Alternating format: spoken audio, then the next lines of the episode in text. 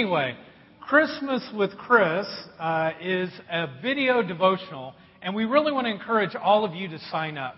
And it's very easy.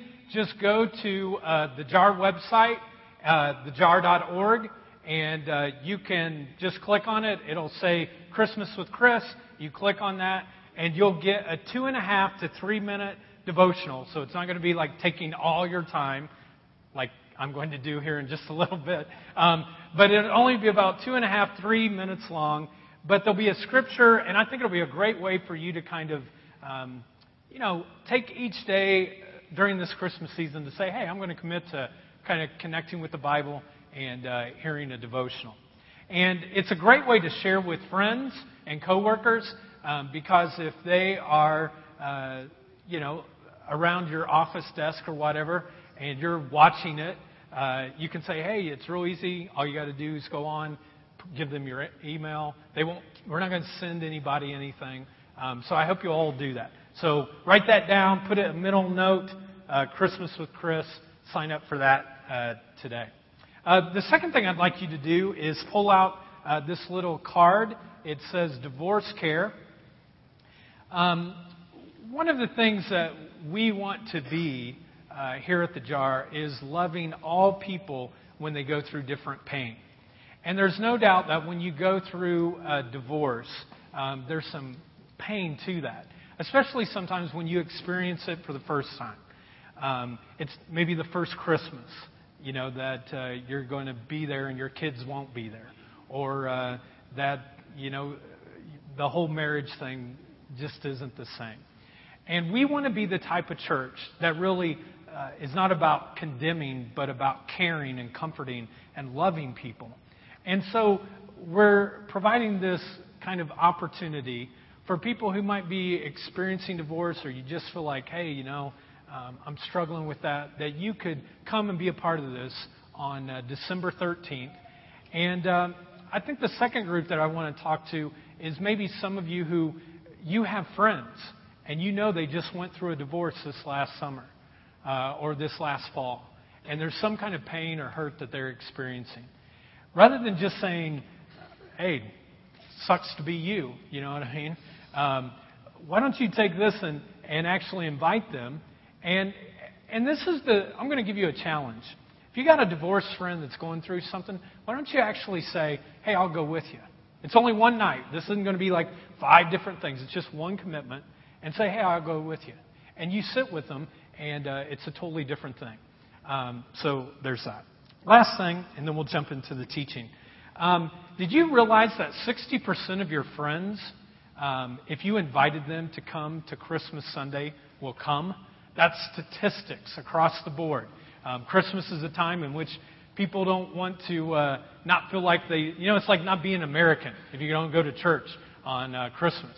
And so uh, I just want to invite you to uh, invite friends, coworkers, somebody, and do the invitation now. That's why we have these printed out now, so that they can tell you no. And then you can wait two weeks and you can say, I know you said no, but I just wondered if that was no forever or just no like during that no. And then you can invite them again, okay? And uh, there's a method to our madness. Um, and so I just want to encourage you uh, to do that. In fact, I'm going to give you a challenge right now, okay? How many of you like a challenge? Like three people raised their hand. You know? This is your challenge. Your challenge is to invite one person who is disconnected from the church or far from God. So that's all you got to think. And you can think about more than one if you want to. If you want to be, you know, what do they call that? High achiever, I guess. But just one. Uh, so do that. Well, let's pray and we'll, uh, we'll jump right in. Father, you know that this morning as I was praying, I had asked you that I just wanted people to meet you today. That more than my teaching or the music or more what's going on in their life or anything that's said, that people would actually hear from you. And I ask that right now, God, that through the power of your Holy Spirit, that you would reach down and you would touch the life of every single person who is here this morning. So, God, come now and teach us through the power of your Holy Spirit. I pray in Jesus' name. Amen. You know, one of the cool things about the Bible is something that I think we often take for granted. And that is that we have four stories, four different authors that write on the life of Jesus. Now, you may not know where those are in the Bible, so I thought I'd just kind of share those with you uh, this morning. But the first four books of the New Testament, the second half of the Bible, are Matthew, Mark, Luke, and John. And what's really, really interesting is that two of these accounts don't even mention the birth of Jesus. And those two are uh, Mark and John. It's not even there. They begin their story 30 years after Jesus was born. And they talk about his public ministry, and that's kind of the way those two books work.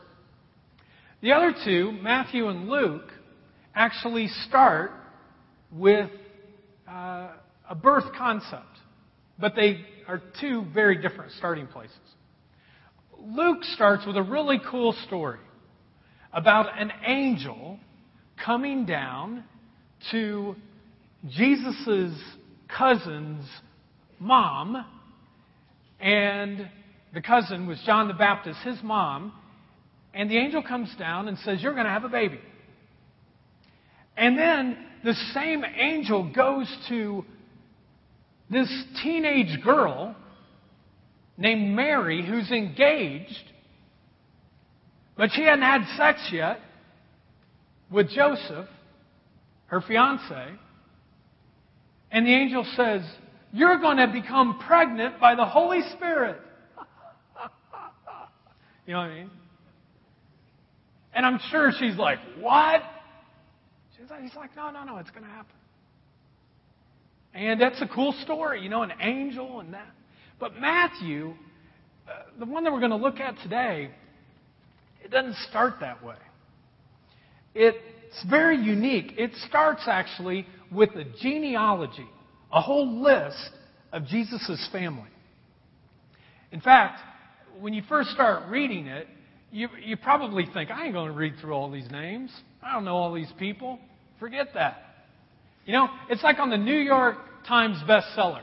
You know, people don't get there by going, hey, I'm going to spend the first chapter of my book um, listing 300 names of people, of the person that I'm going to write.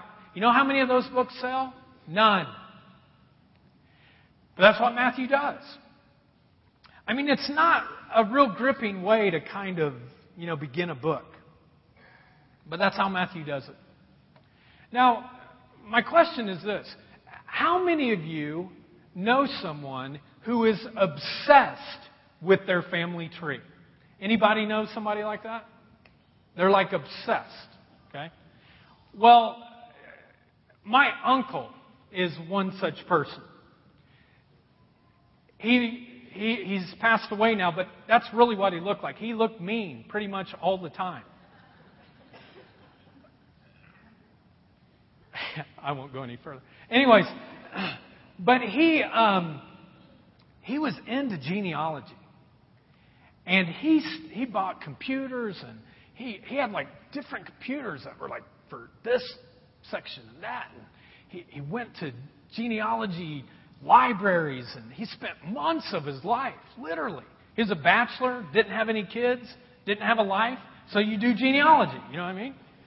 And so he did, and he traced our family before he died all the way back to Germany and how we, we came to the U.S. And uh, he lived in Florida, so my wife Jennifer and I, when we were uh, first married the first few years, we didn't have any money, you know, to stay at a hotel. So that's when you call a relative, right, in Florida, and you're like, hey, uh, I'm going to stay wonder if we could stay with you. And so we stayed with him. And he gets all of his genealogy stuff. Now, it's my family, so I'm like entrenched with it. And I'm like, oh, this is cool, Uncle Phil. And he's going on and on. And I look across the room, and Jennifer my wife is starting to cry. Tears of boredom. She's like bored out of her mind. She's like, oh no. But to the Israelites, to the people of God, genealogical tables and genealogy lists, they love that stuff because it showed um, that their ancestor was heroic. Now, let's go ahead and let's look at uh, the first verse in Matthew, very first, first verse of the New Testament. And in verse 1, it says this This is the genealogy of Jesus, the Messiah. And uh, just so you guys know, the word Jesus and Messiah are interchangeable. One is Greek, one is Hebrew, but they mean exactly the same thing. So, Jesus, the Messiah, the Christ, the son of David, David was a king that everybody wanted to be a part of his lineage. Um, it's like if you're in, uh, you know, the old country in England. You all want to be a part of the monarchy, right? Because that means you don't have to work the rest of your life and you get to go to all these parties? So everybody wanted to be connected to David because there were special rights if you were. So the son of David, the son of Abraham, Abraham was the father of Isaac, Isaac the father of Jacob. Now, Jacob is the first of four shady characters that I want to share with you this morning that's in Jesus' genealogy. They're littered throughout it. There are many more, but there's these four that I want us to look at. So let's look at that first phrase again. Abraham was the father of Isaac. Now, everybody liked Abraham because Abraham was the father of all nations. So every nation that was founded either by Jews, Muslims, or Christians, all of them find their roots in Abraham. So you're like, oh, okay, Abraham, he's a good guy. And then you go a little bit further. Abraham, whose son uh, was the father of Isaac, Isaac was a good guy. Then you're like, Isaac, the father of Jacob. And Matthew's writing all this. And then he gets to Jacob. You're like, oh no, not Jacob. Jacob was a liar and a deceiver. He lied to his own brother so that he could steal the inheritance, and he deceived his father. So you're like, Matthew, why did you have to put him in the list? You know, why did you have to do that? Now, listen, in ancient times, what would happen is if you were a really important person, like an emperor or uh, a person with wealth, you hired people to write your ancestral history. And if you're getting paid to write someone's history and it's dependent upon you you know, getting a paycheck, you don't write stuff in about liars and deceivers, do you? You just kind of flip through that and you're just like, ah, I'm not going to, you know, talk about them. But when we come to Matthew, he writes Jesus' family tree in such a way in which he doesn't make Jesus look very good. And he puts in some crazy cousins and some kooky uncles. You know, the people that are in your family that you just kind of avoid talking about at Christmas. I know you're all holy people, but in my family, they talk about my dad a lot. So that's the way it is.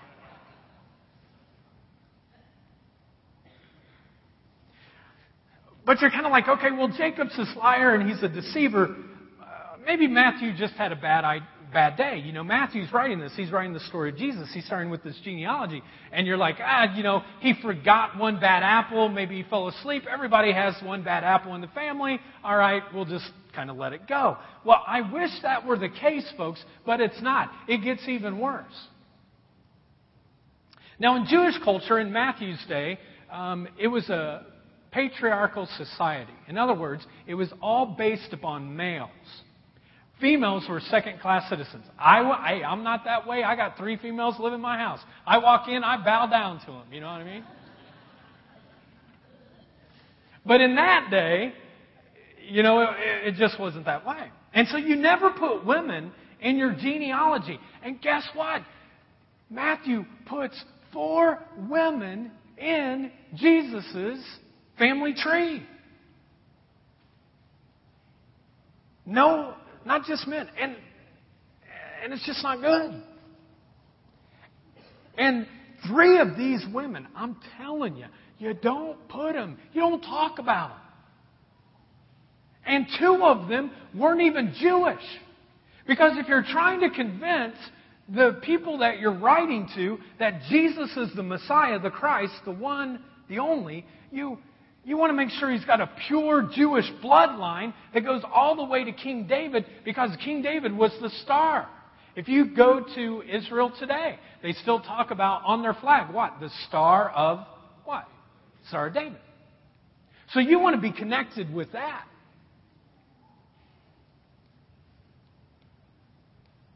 But he lists these women, and two of the three of them aren't even Jewish. And you're like, what are you doing, Matthew? You're not making a very good case that this guy is the Son of God.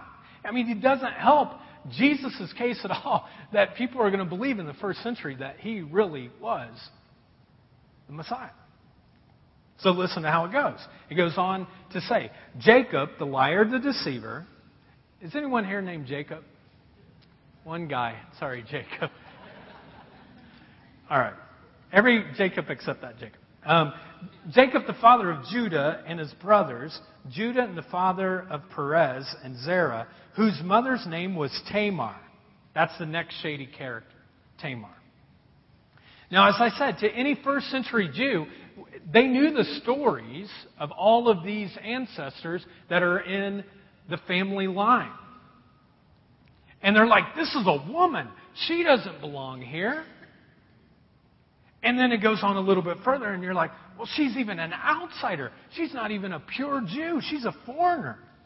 And if it wasn't bad enough, folks, what's even worse than that is that in Genesis chapter 38, it tells us that she was a widow.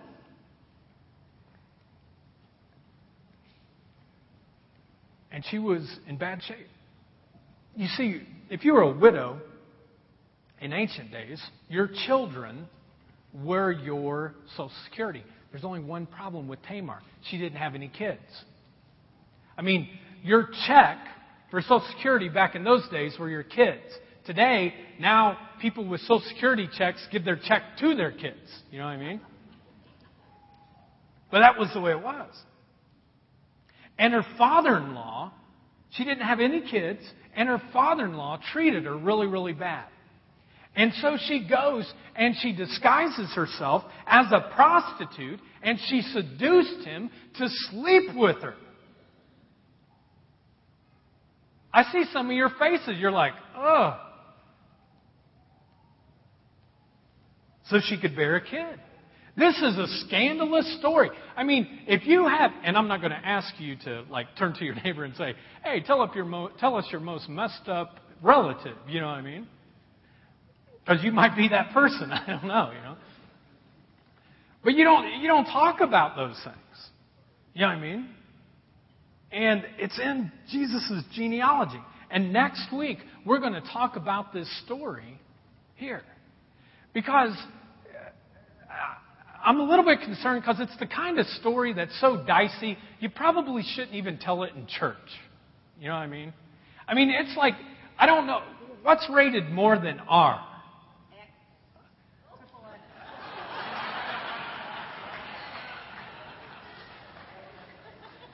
Now, I was going to say, please, nobody say anything because people will think that you watch those kind of movies. So, this person up here in this area that's wearing a red. I love you guys. Well, Tamar is like way, way out there. That story, sleeping with your father in law, having a kid, seriously. I mean, Matthew, when you're writing down the list, don't you think you could just forget that one? Like, don't put that one in the list. That doesn't help Jesus' you know, account at all. But no, Matthew includes her, and everybody in Jewish history who would read this when they got there and they, they would say, and Tamar, they'd be like, oh, the story of Tamar. Oh my goodness. They all knew it. Then Matthew goes on in the family tree and it says, Perez, the father of Hezron, Hezron, the father of Ram, Ram, the father of Amminadab, Amminadab, the father of Nahshon, Nahshon, the father of Salmon, Salmon, the father of Boaz, whose mother was, what's it say? Rahab. Oh no. It's another woman. And she's not Jewish. What are you doing? You're killing us, Matthew. Well, thank God at least she didn't disguise herself as a prostitute. She was a prostitute.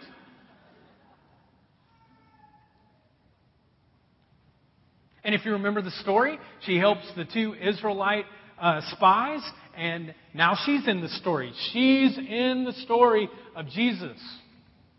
What was Matthew thinking? I mean, if you're trying to get ancient Jewish people to believe that he is divine, that he is the Son of God, what in the world are you doing? Sprinkling all these shady characters in his family lineage. Just forget them.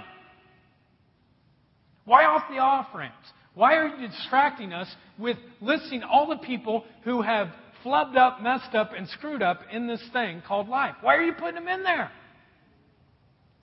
Well, finally, we get to David. We're like, ah, oh, thank God.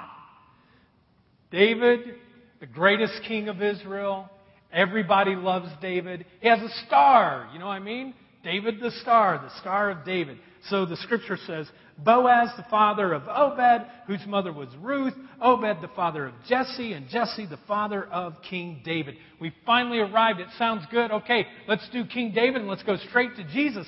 But he doesn't do that. Matthew continues on and he says this David was the father of Solomon, and look how he writes this whose mother was Uriah's wife. Uh oh. Woo. Writer error. That's when editors come in and say, I don't think we should put that in there. Say what? Why don't you? I mean, Matthew, why don't you just say Solomon and then just mention Solomon's kids? You know what I mean? Why do you have to stop right in the middle of that and say Solomon whose mother had been Uriah's wife. And, and isn't it interesting? She doesn't even get named. Isn't that weird? It's kind of like this is how history will write. I'm not doing anything political here, so let, let's know that straight up. But this is how history will do. Bill Clinton, who's, who uh, had an affair with a woman in the office. Now, if I wrote that to you guys, all of you would know that person's name is Monica what? Lewinsky. Like you'll go through the rest of your life and you will know that. Why? Because it's the same thing. When they wrote this, they didn't have to put the woman's name down, which all of you that are biblical scholars, the woman's name is what? Bathsheba. Goody two shoes over here again. We have X rated people and then we have Bible scholars right in the same direction. Right here, okay? That's the jar. and I love it. Um, so, her name's Bathsheba. And again, the readers of the Old Testament, they would be like, What's up with this, Matthew? Don't do this. I mean, we don't want to hear about King David's flaws.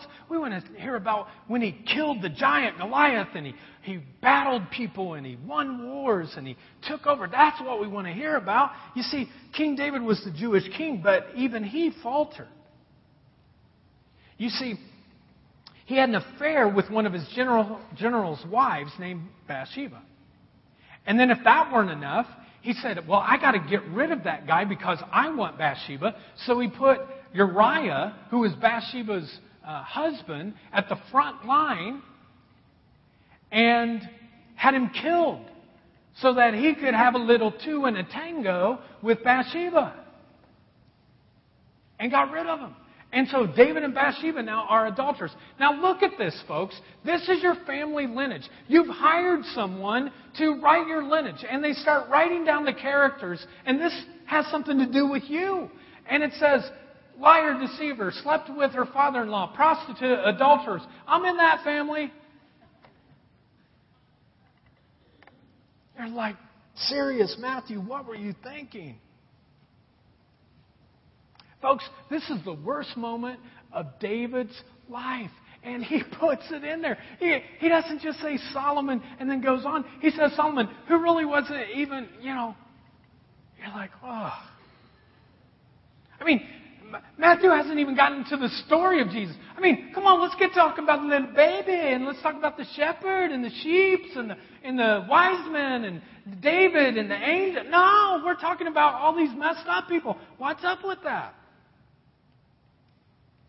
Well, here's why I think he did it. You see, Matthew spent three years with Jesus. He was there when they taught. He was there when he saw him heal people. He was there when he was crucified on the cross. He was there when there was an empty tomb.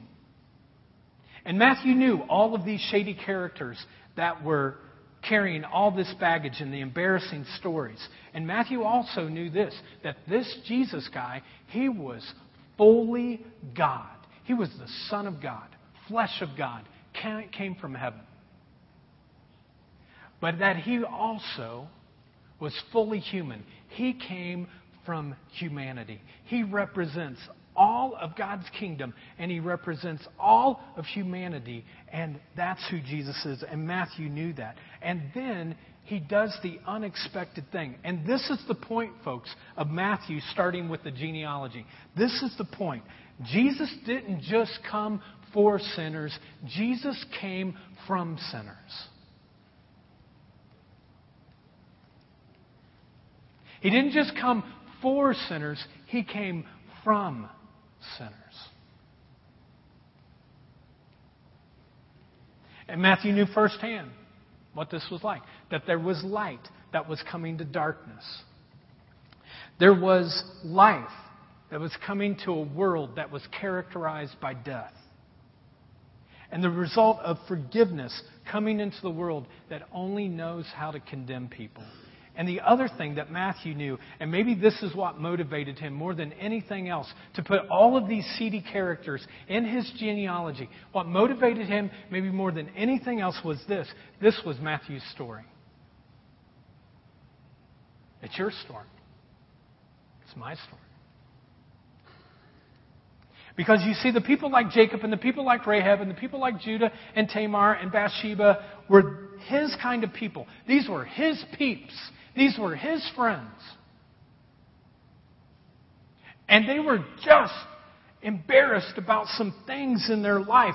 And Matthew had an embarrassing background also, especially when it comes to the first time that Matthew ever met Jesus. He met him at a, a place that's really actually quite beautiful. It's the Sea of Galilee. We have a picture of, of it. And it's a, a huge, huge sea. Kind of like an ocean, kind of like Lake Erie. You know, you can't, it's just so big, it's so huge.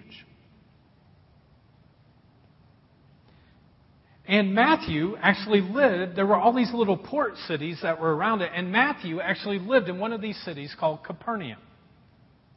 And one day, Jesus is in a boat and he pulls up to this port called Capernaum and he gets out of the boat and he starts walking up towards the shore. We don't know. Maybe it was a dock. Maybe it was just right off onto the sand. And as he started walking, all of a sudden people start coming and dropping, plopping people who are sick on the ground in front of him. And Jesus is walking, and all of a sudden there are some friends that come and they plop down this man who was their friend who was paralyzed since birth. And they drop down this man who's been paralyzed, and they're like, they're looking at the man, then they look at Jesus. Then they look at the man, then they look at Jesus. And they look at the man, and they look at Jesus, and they're like, hey, can you help us? Can you do something here? Jesus already had a reputation at that time of being a healer. He, this is what happened all the time. Jesus gets out of the boat, folks, and there are tons of people that are bringing the sick to him so that he would heal them all the time.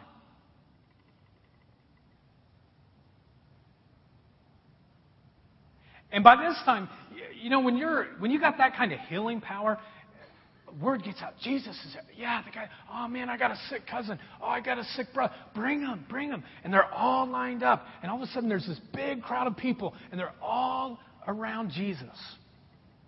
And then Jesus does a really unusual thing. He looks down at this man and he says, Be of good cheer, your sins are forgiven.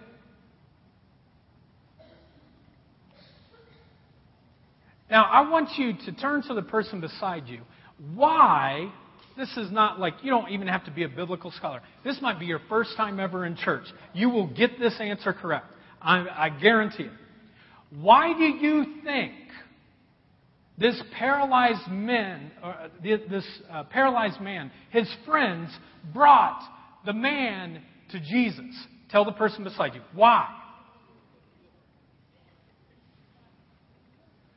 To heal him, right? Some of you have been in way too, you've been in church a lot longer than, because I know some of you and you didn't get it right. Five chapters of the Bible tomorrow. No, I'm joking. Christmas with Chris tomorrow. Okay, so uh, isn't that weird? Like, why would you say that? Why does he say that? Well, the religious leaders and the teachers of law and the scribes and the Pharisees, all of them are around there too. Because they don't like this Jesus guy. They're taking their peeps. Jesus is taking people away from the Jewish leaders. And Jesus gives them a little dig. And when he says this, they're like, whoa! Wait a minute, you can't be doing that. You can't tell this guy that his sins are forgiven. Only God can forgive sins. Then there's this real, real, real long pause. And Jesus says, That's right. I've been given all authority to forgive other people's sins. And the religious people go berserk. They like start running out. Go tell people. Now, he's not just killing people and doing things that are illegal. He actually just said he can forgive sins. Oh my word. And you know, all the church people show up. Oh my goodness. Did you hear what he's doing?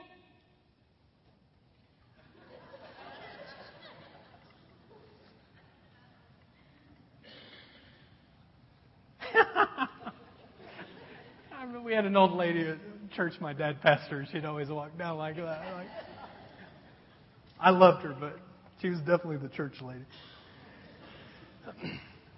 And they're like, he is actually equating himself with God. He can't do that. That's blasphemy. And it's almost just like an afterthought. Before the drama gets too big, Jesus just turns down to the man and says, Hey, why don't you pick up your mat and go home? You're healed. And it happens. And the people were standing all around, and they're like, What gives? This guy's just a man. We know he's a man because we know Tamar, and we know all of these people that were messed up. He's just a man. What gives authority for him to do that? Now, we don't know if Matthew was there. We just know he writes about this story. We don't know if he was there or not. We don't know even if he was in the same vicinity of this scene. We don't know if Matthew heard this experience on this moment. But this is what we do know is that when Matthew was writing his account of the life of Jesus, he makes sure that the audience knew that the moment right before he met Jesus was the moment that Jesus looked at a paralyzed man and said, Your sins are forgiven. All your sins are forgiven. Because moments later, Jesus meets Matthew eyeball to eyeball, the Savior of the world for the first time. And here's how it happened Matthew writes this. As Jesus went on from there, he saw a man named Matthew sitting at the tax collector's booth. Now, I want you to know that I think this is his most embarrassing moment of his life. You ever been to one of those parties before where you get there and everyone starts talking? They're like, okay, what's your most embarrassing moment? You know, somebody's like, ah, I killed my cat, you know, or something like that. And I'm not against cats, okay? Maybe that wasn't the best analogy. But something that's like really embarrassing. you know. And, and I have a feeling that Matthew was like, let me tell you about my most embarrassing moment. It was the first time that I ever met Jesus. He comes off of this boat and he walks up, and all of a sudden, something is being told about him claiming to forgive sins. And Jesus then leaves that scene and he walks right up to my tax collector's table. They're like, no, no, no, really, what were you doing? I was just sitting at a table collecting taxes from people. Now, some of you might be like, well, that's not so embarrassing. I have a brother that works for the IRS. You know what I mean? And he takes people's tax money all the time. Well, this is a totally different culture. First of all, the Romans um, would take 60, 70% of everything that you had to begin with. And because if you're, you know, a Roman person, you probably don't want to go in a Jewish area and try to take all of their wealth. So you hire Jewish people to do that. And they gave these little five year kind of passes where you, you had to bring in the Roman tax, but then you could charge a surtax on top of that of whatever you wanted to do. So just think about that. If uh, that happened in our culture, You hate taxes the way they are. And now all of a sudden, think that we have all of these people that are going to tax you more, not just for what the government needs, but for a foreign government, and then they're going to put a surtax of what you're going to pay them on top of that. These are the kind of people, folks, that you threw eggs at their cars. When you were a teenager, you took, you know, toilet paper and put it up in their tree. These are the people that you caused havoc on because they were despised. And this is what's interesting. Every time that you see the word tax collector, almost every single time in the New Testament, you know what's right beside it? It says the tax collectors and sinners. So the tax collectors were like the lowest of the low of the low. They're the worst type of sinners. Matthew was one of these. He was an embarrassment to his family. He was hated by all religious leaders. He wasn't even allowed to go in the temple because there were laws that stated that if you were a tax collector, you were ceremonially unclean. So you were cut off. So who are his friends, folks? Tax collectors and sinners. But then Jesus walks right up to him one day and he sees, can you imagine that? You see the Son of God for the first time, eyeball to eyeball. Jesus just starts walking towards him. He's got his little table and he's walking towards him. And behind him are all of the Jewish disciples. And guess what about them? They hate tax collectors.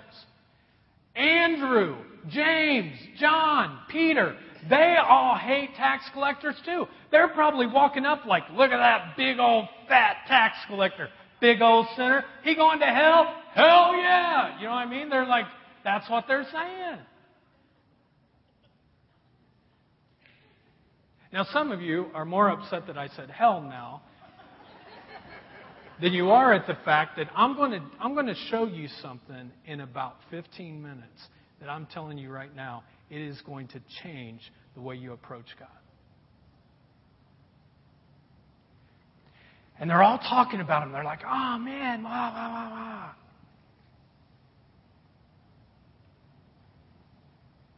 And Jesus walks right up to him. He says, Hey, you want to follow me? And Peter back here, the big loudmouth, is back there like, Whoa, whoa, whoa, whoa, whoa, whoa, whoa. You know, everybody's got one of those friends. They all, maybe you are that friend. I don't know, but they have a loudmouth. They always say something. You know what I mean? And that's the way Peter was. And the disciples are like, say, what were you doing? Don't say that. And Jesus like turns around and he's like, shh, don't make me come back there.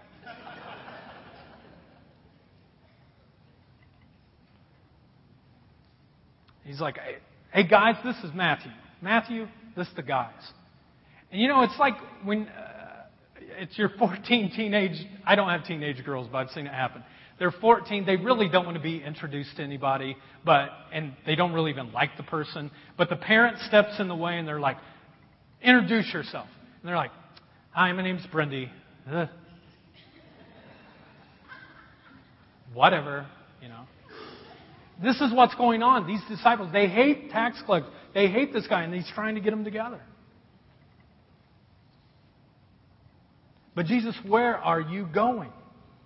That's all Matthew says. He says, Yeah, I, but where are you going? And Jesus said, Where are we going? Well, how about we go to your house? And I have a feeling that at that point, Peter probably came down and That's it! We are not going to his house. Jesus, people already think we're kooky enough the way that it is because all of these things that are going on, and people think we're weird and freaked out. And if we start going to tax collectors' houses, it's over for us. But Jesus stopped and he looks and he says, No. Hey guys, Matthew is going with us. And then all of a sudden, Jesus starts looking around. He's like, Hey, Matthew, I see you got some friends there. Why don't you bring them all along with you, too? Now, who's his friends? All the other tax collectors and what? And sinners. They're all like over there. We'll just have a great old time together. We'll have a big old party. And Peter and all of them are like, oh, man, please. Ugh. Now we're going to his house. It was bad enough that we were just talking to him. But now we're going to his house and he's inviting all of his friends. And as the story goes on, Jesus and the disciples gather with Matthew and his friends. So it's like, uh, you know, these messed up people who aren't allowed to do anything spiritually in the culture, and Jesus and the disciples, and they're all together and they're hanging out but there was one other group of people that we find out was there as well. You know who was that? I don't think that was very grammatically correct. Um, do you know who they were?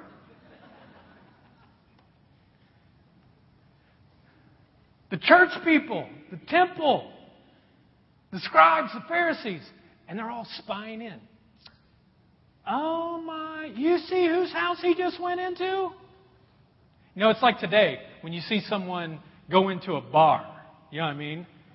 And if you're legalistic enough and you think that if you drink, you're going, I'm not going to say it again, but uh, you know where you're going. That if you're that legalistic, you know, and people do that all the time, or, oh, I, I, I don't know, but I saw that dude, you know, he was like going up to Oasis, you know. Some of you are getting convicted, I can tell. But this is what's going on, and these people are like, oh my goodness, he's going into the home of a tax collector. Because this is the truth, folks. Tax collectors had cooties.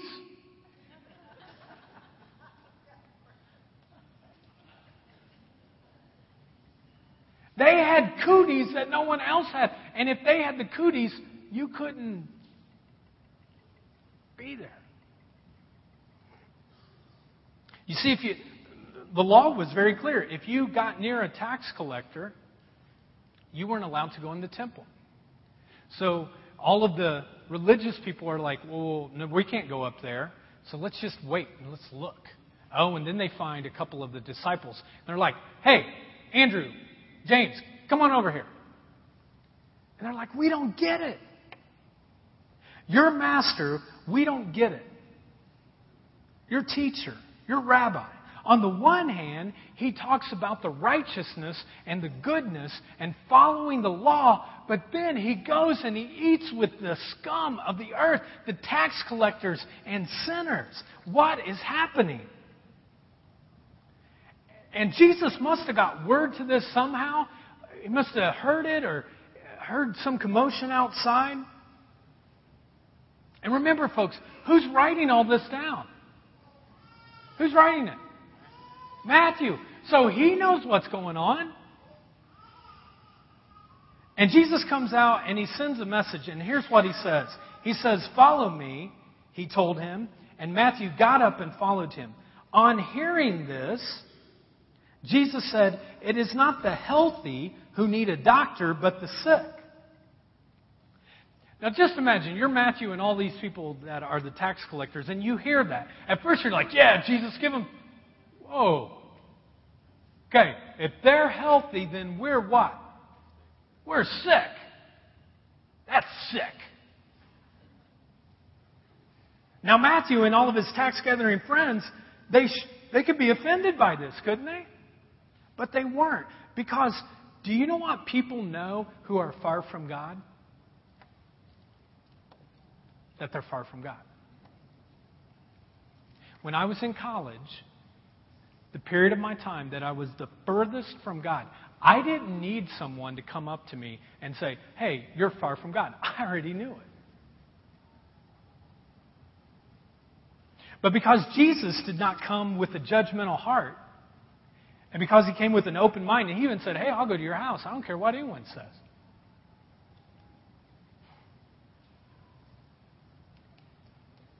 When he said, It is not the healthy who need a doctor, but the sick, Matthew knew. You know what? I never, never really thought of myself as sick, but I guess that's probably right. If you put a full person who is filled with righteousness and then you put me beside him, you know what? Yeah, I guess I'm pretty sick. And then Jesus goes on and he says this. He says, But go. And who's he talking to? He's not talking to Matthew. he says, But go. He's talking to the religious people. And then he pulls out this quote. He says this. He says, I want you to learn what this means. In the Old Testament, which they would have known, he says this. He says, I, this is God talking, I, God, desire mercy, not sacrifice. And then he speaks for himself. And Jesus says this For I have came not to call the righteous, but what? Sinners. In other words, why did Jesus come? I've not come for the righteous people, for the good people, for the people who think they have it all together. I have come for sinners. And this wasn't offensive to them. Because they knew they were. And, folks, as Matthew writes this genealogy of Jesus, he includes the sinners of his family tree because he realized that this was the whole point. This is the whole point, folks. This is it. Of why Jesus came to earth. You want to know why Jesus came to earth? This is the reason why.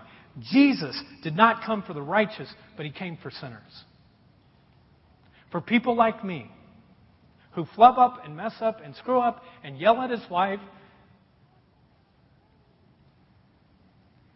and sometimes ignore my kids, and sometimes try to please all other people instead of God. People came for sinners like me. Or Jesus came for sinners like me. And Matthew understood better than maybe any of the other gospel writers about the Christmas story because the Christmas story is about God drawing people closer to Him that are being drawn further apart. It's about leaning into people who are leaning away from Him. And Matthew understood that the reason I put these people in this genealogy is because this reflected why Jesus came to planet Earth to begin with.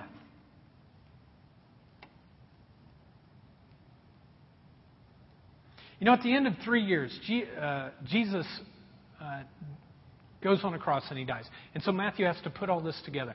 And Matthew has to discover something. What is it that this man has impacted my life? And this is what I think Matthew discovered. He discovered this that Jesus changed the rules. Jesus changed the rules. And anyone now could approach God. Jesus changed the rules, and anyone can approach God. You know why the reason why Matthew and all of his friends were driven further away from God? It was because they thought it was about either what they did or what they didn't do. They thought it was all about, I have to do something for God to like me. And this is the reality, and some of you may get it, some of you won't. But one day you will. But many of you live your whole life right now with, when it comes to a relationship with God that you think you have to do a whole bunch of good stuff for God to like you. And when you don't do good things, then God doesn't like you.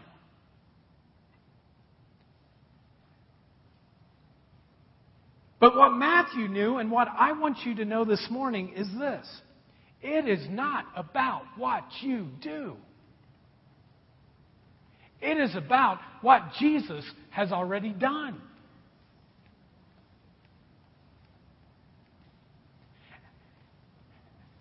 And so many of you, you go through your life thinking, well, you know, I didn't go to church, or I, you know, didn't send money, or I did, I wasn't kind to my family, or, and you put all these do's, and then you say, and I got a whole list of don'ts too, you know, all the things that I shouldn't do. And Matthew just realized as he stood at the cross, as he stood at the empty tomb, he realized that the rules had changed.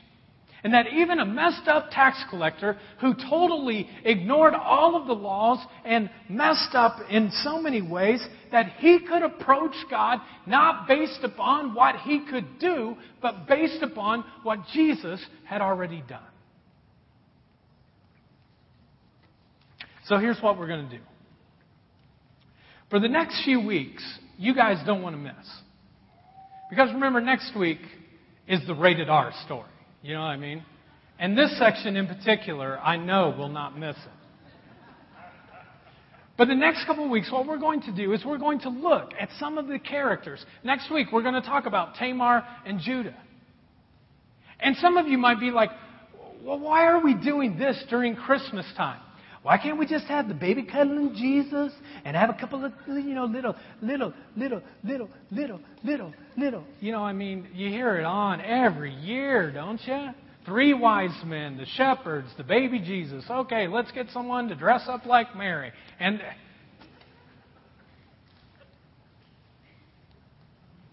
I want you to learn from these shady characters that they are a part of his family lineage basically because he was the Savior of the world.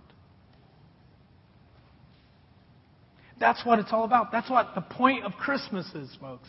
That God sent a Savior to save you from sin. I love the story of Jesus and the baby and all that. I made fun of a little bit. But that's not the point. The point is, He sent a Savior for the world.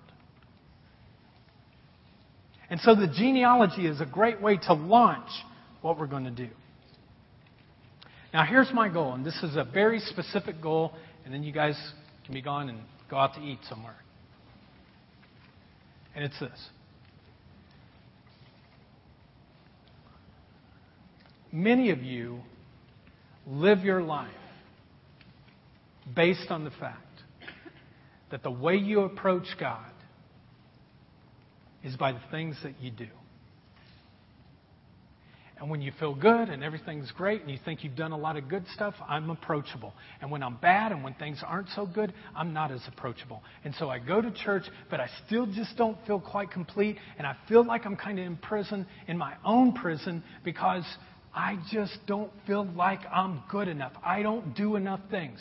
Or you spend your whole time, and this is some of you who are more legalistic, of don't doing. You have this whole list of things. I haven't done that in 10 years. I haven't done this. You haven't had fun in 10 years. You know what I mean? And most people do, folks. They really do. They live their entire life by, oh, I got to do this or I don't have to do this. And what I want you to do, I want that thinking in your brain to stop. And I'm going to do everything I can over the next four weeks to just grind it into every single one of you that it is not based upon what you do or what you don't do. It is based upon what Jesus has already done. And it's my hope and prayer that each of you would be able to have a clear conscience to be able to say, God, in my prayers, in my thinking, in my perspective, in my worldview, I'm not coming with that stinking thinking anymore that is based upon anything that I have done or I haven't done. I'm coming to you purely 100% based upon the fact that Jesus has done it for me. Jesus has the authority to forgive any hurt, any sin, anything in your life. And I accept that. And when I pray and when I think about you, I'm not going to run everything through a grid of, well, I was righteous, so God must listen to me, or I was unrighteous, and so God wasn't. That is irrelevant. Because I believe that Jesus, when you came into this world, you didn't come to be a helper. You didn't come to just give me a leg up. You didn't come to give me a second chance.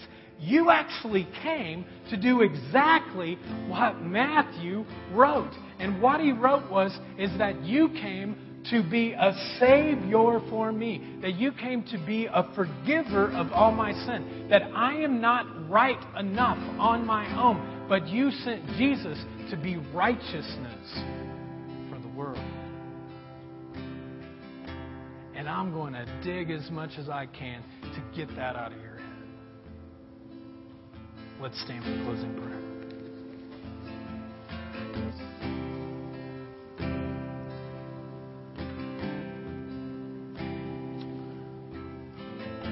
Heavenly Father, thank you so much that we can call you our Father. And Father, just as I never filter the love that I have for my own children through the grid of how well they do or how not so well they do, God, you do the same thing for every single person in this room. You just love because that's the essence of who you are. And Father, for the man or woman who is tied up in legalism this morning, thinking that they just have to do one more thing, check it off, I pray that you would set them free. And for the man or the woman who says, I can't even believe I'm in church this morning, you don't know what I've done this weekend or what I've done recently or the way that I've treated my family or for something in my past that I hope no one ever finds out about. I pray, God, right now, that for that person, you would set them free.